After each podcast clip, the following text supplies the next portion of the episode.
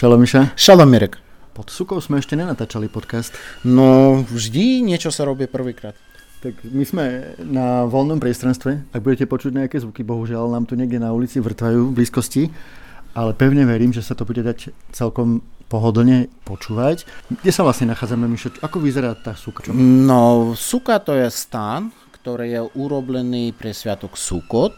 Ako vyzerá? Vyzerá ako stan podľa všetkých predpisov, tak ako by to malo byť urobené. Najdôležitejšia vec je strecha a cez strechu by mali byť viditeľné hviezdy. Teraz rozprávame do obeda, tak nie sú hviezdy, ale keby sme boli tu večer alebo v noci, teda mm, videli by sme hviezdy cez tú strechu. Steny tiež by mali byť postavené špeciálny spôsob, tak ako je predpísané. Je dovolené, aby bola jedna normálna stena, môže byť z kameňa. Takisto máme jednu stenu a všetky ostatné steny sú, sú postavené len pre tento sviatok. Tak provizorne. O tom, prečo je to tak, si povieme za chvíľočku. Milí posluchači, počúvate Koše podcast denníka N. Ja som Mirek Toda a sprievodcom z tohto veselého sviatku, ktorý dnes, keď to natáčame, končí, bude liberálny rabín Miša Kapustina. Šalom, chaverim. Šalom, chaverim.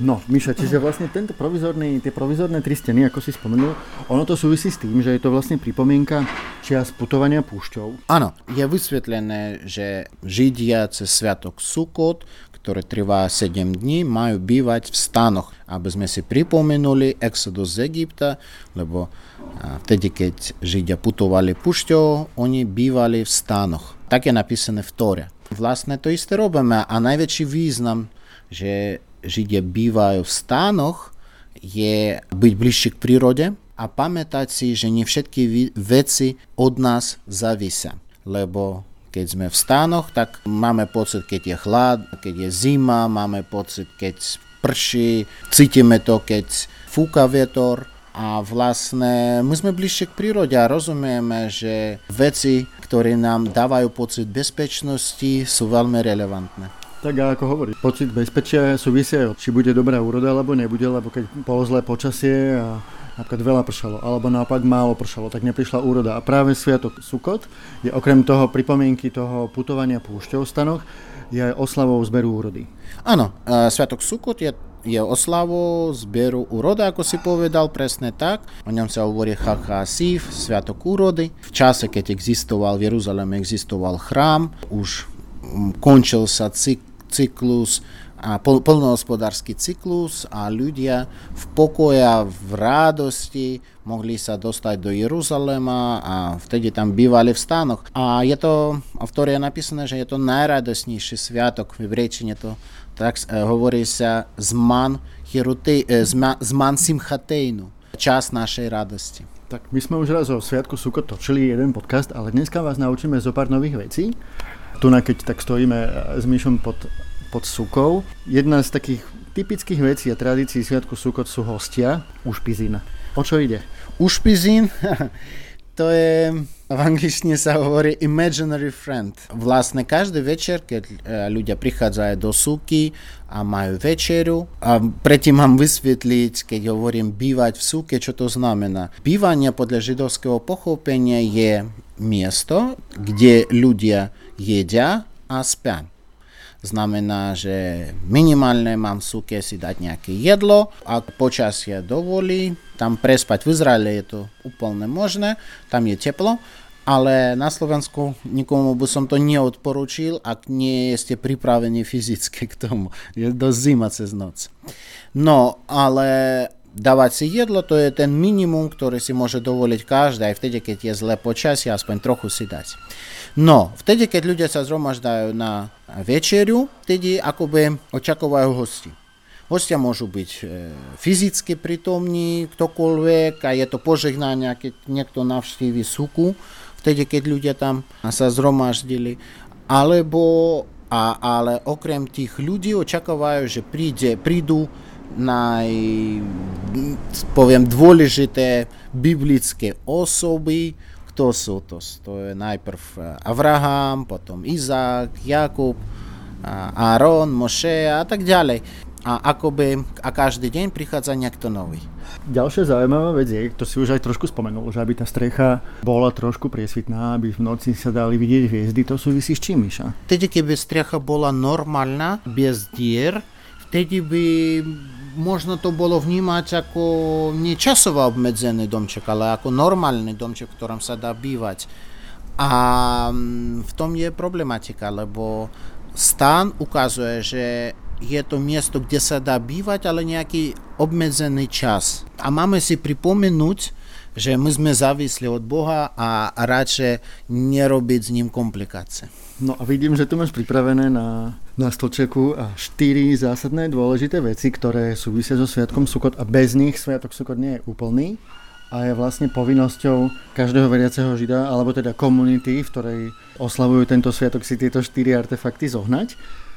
Hovorí sa im, že aj 4 druhy, 4 druhy rastlín. Tak môžeme si zopakovať, tak. Mišo, čo sú? Máš ich všetky zohnal? Áno, áno, áno, vidíme ich, máme ich, už máme ich v ruke. To sú 4 druhy rastlín, v hebrejčine to sa volá arbaminim. Doslovné arbaminim znamená 4 druhy.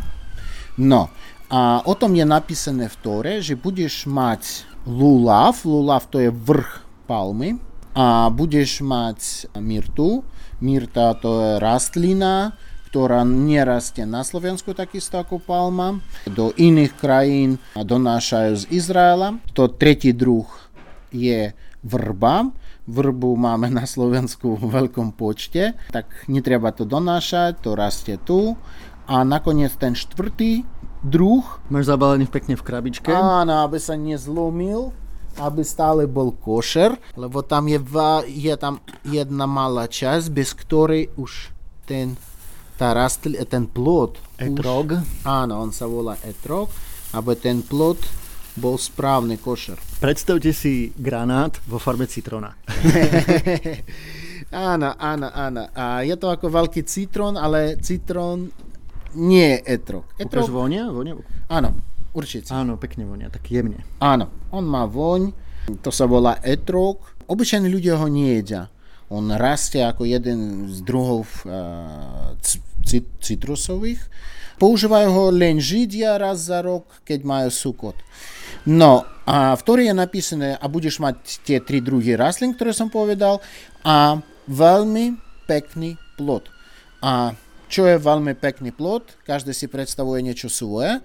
Ale mudrci rozhodli, že ten pekný plod je etrok. Používame etrok. Etrok je, predpokladám, najdrahšie medzi tých rastlín. Ak je pekný, tak musí vyzerať specifický spôsob. Keď je pekný, tak môže byť veľmi drahý. Tak koľko stal? E, ja neviem, no tento etrok e, nie je veľmi drahý. To by si si typol asi môže stať 5 eur? Menej? Viac. Viac. Určite určite viac. No, tak to je naozaj exkluzívne ovocie. Áno, áno, áno, určite. Za to sa dá kúpiť, neviem, 50 kg citrónov. Stačí na celý život. Tak a ešte čo je zaujímavé, keď sa rozprávame o tých štyroch druhoch rastlín, alebo teda aj plodu, ktoré sú teda lulav, etrok, hadas a rava, tak veľmi zaujímavá je aj, je aj teória, že vlastne tie štyri druhy podľa židovskej tradície symbolizujú štyri druhy rôznych typov ľudí. Áno, presne tak.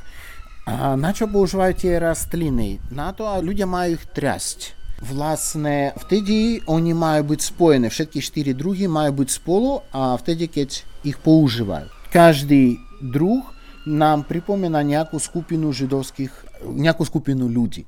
Napríklad etrok. Etrok má, to je plod, on má chuť a on a, má voň. To symbolizuje ľudí, ktorí sa učia a ktorí konajú dobré skutky. Aj, aj. Takže ten, kto usilovne študoval Tóru, alebo aj Talmud a tak ďalej, je šikovný učenec, ten sa prirovnáva k etrogu. Áno, presne tak. Ale máme napríklad aj a, vrbu. Vrba nemá plody, znamená nemá chuť, aj nemá voň. Можете, ak máte niekde vedľa vrbu, tak môžete to skontrolovať.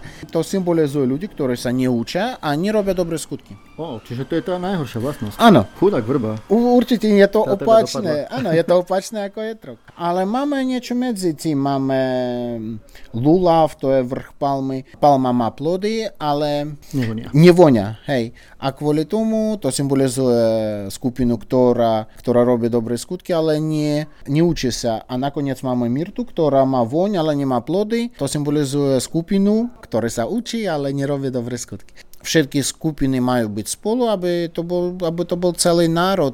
Vieš, že v spoločnosti vždy máme, vždy máme ľudí, ktorých máme radi, ktorých nemáme radi, ale aj bez tých, ktorých nemáme radi, nie je to celý národ. Sviatok Sukot je skutočne veľmi zaujímavý a má veľa rôznych tradícií a obradov.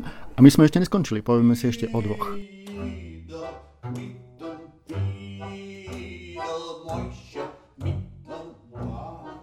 Taký obrad privolávania dažďa, modlitba za dažď, ktorý sa hovorí gešem. Áno, áno, už e, blíži sa sviatok Šmíňa Cere, to je 8. deň sviatku. Tie od, tie od tohto dňa už Židia sa začínajú prosiť o daždi. Aby pršalo, lebo vtedy, keď prší, bude úroda. V Izraeli je to podstatné.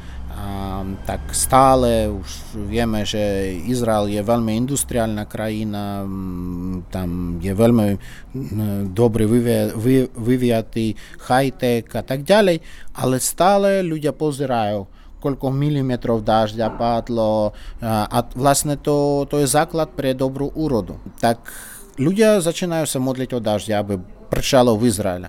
Lebo je to zaujímavé, napríklad na Slovensku cez jeseň dobre prší. Tak vtedy, keď prší, aký význam sa modliť o tom, ale Židia na celom svete sa modlia, aby pršalo v Izraele.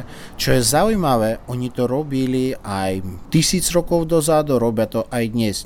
To nezávisí, eh, že kto tam žije, čo tam robia. Je to o zemi. Tak, a je to dlhá modlitba? Povieme si ju? Nie je to dlhá modlitba, napríklad, že každý deň ľudia pridávajú medzi sviatkami Šminia a Cereta koncom Pesacha a začiatkom Pesacha ľudia sa modlia o daždi. Oni pridávajú jednu vetu. Dobre, tak keď dne- dnes večer sa začína vlastne Šmíny a Ceret, Áno, áno, tak myslím, že si to môžeme povedať. Čo povieš? áno.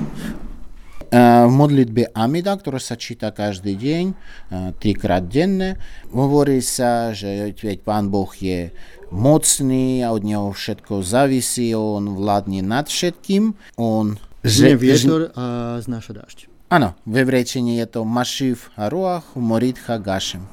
Tak to bola modlitba Gešem za dážď. No a druhá veľmi zaujímavá tradícia, ktorá súvisí so sviatkom Sukot, je čítanie z knihy Kazateľ. Áno, to je tiež zaujímavé, lebo v Tóre sa hovorí, že je to najradosnejší sviatok. A áno, je to tak, sviatok Sukot je najradosnejší medzi všetkých sviatkov spomenutých v Tóre. Môžete sa opýtať, že ale počul, počuli sme o sviatku, o sviatku Púrim. Áno, je to tak, sviatok Púrim tiež je dosť radosný, možno najradosnejší, ale on nie je spomenutý v Tóre, on je postavený na knihu Ester, ktorá sa zjavila a neskôr. Jedné tvrdenie, aj druhé je správne. No, teda, ak je to najradosnejší sviatok, teda teoretické a logicky by bolo čítať nejaké, nejaké radosné texty. Ale ak ste čítali knihu kazateľa, tak a vtedy budete možno prekvapení, ak ste to nečítali, ale minimálne ste niečo z tej knihy počuli, lebo tam sú veľmi veľa známych ved, o ktorých vedia ľudia, ktorí neasociujú seba s, nabožen, niečo, s niečím náboženským trochu pesimistická, filozofická kniha. Nie všetci sa s tým súhlasia, že je to pesimistická, ale určite je to filozofická kniha, ktorú podľa mňa čítajú v najradosnejší sviatok, aby bolo rovnováha. Lebo príliš veľa čohokoľvek je zle. Je, zlo, e, je zle. A príliš veľa radosti tiež nie je dobre. Knihy kazateľa čítame aj o smutku. Miša, tak čo povieš? Prečítame si niečo smutné počas tohto radosného sviatku z knihy Kazateľ? No, ja, ja veľmi často citujú vetu z tejto knihy, ktorá sa mi veľmi páči, keď niečo robí a ja mu na to môžem povedať, že vieš, nič nie je nové pod slnkom. Čo by si nepovedal, čo by si neurobil, už bolo to povedané, už bolo to urobené. alebo aspoň bolo to očakávané. Podľa mňa ľudia sa nemenia za tisíce rokov a majú rovnaké pocity, myšlienky a očakávania. Podľa mňa je to taká jedna z podstatných ved, ktorá mi pomáha pochopiť, čo sa deje so mnou a okolo mňa. A to je možno aj dôvod, prečo je judaizmus aj po toľkých e, tisícročiach stále atraktívny a aktuálny pre Židov na celom svete. Áno, aj keď robíme rovnaké veci, čo sa týka náboženstva, samozrejme je vývoj a verím, že ide reforma v každej generácii, každá nová generácia pridáva niečo nové, ale ten základ je rovnaký pre akýkoľvek smer v judaizme. To bolo krátky sprievodca veselým sviatkom Sukot pod Sukou, ako inak. A my ešte nekončíme. Posledná vec, ktorú robíme s Myšom, je, okrem toho, že si povieme ešte vtip, je, že si povieme takéto základné požehnanie, ktoré sa hovorí, keď sa trasie s tými štyrmi vecami. Čo povieš, Miša? No, no, vtedy sa hovorí, barucha tá a tak ďalej, tak sa začína akékoľvek požehnanie, že požehnaný si, samozrejme jasné kto, a končí sa táto veta slovami al necilat lulav, ten, ktorý nám prikázal používať lulav. Lulav to je ten vrch palmy. Vlastne znamená 4 druhy rastlín. Takže napriek tomu, že tá palma nemá vôňu, tak ale dostalo sa jej, že sa na rozdiel od tých ostatných troch plodov dostala do požehnania. Áno, presne tak. A často ľudia hovoria lulav a znamená, že všetky druhy rastlín, ktoré sa používajú cez tento sviatok. Tak, Mišo, a napadá ti nejaký dobrý štip? Keďže sviatok sú kody veselý, tak bola by chyba, keby sme si nepovedali štip. No, mám jeden. V jednej chudobnej židovskej obce bol rabín a k nemu prišiel jeden zlodej. Židovský zlodej, ktorý kradol veci a všetci o tom vedeli, požiadal, aby ho rabín požihnal.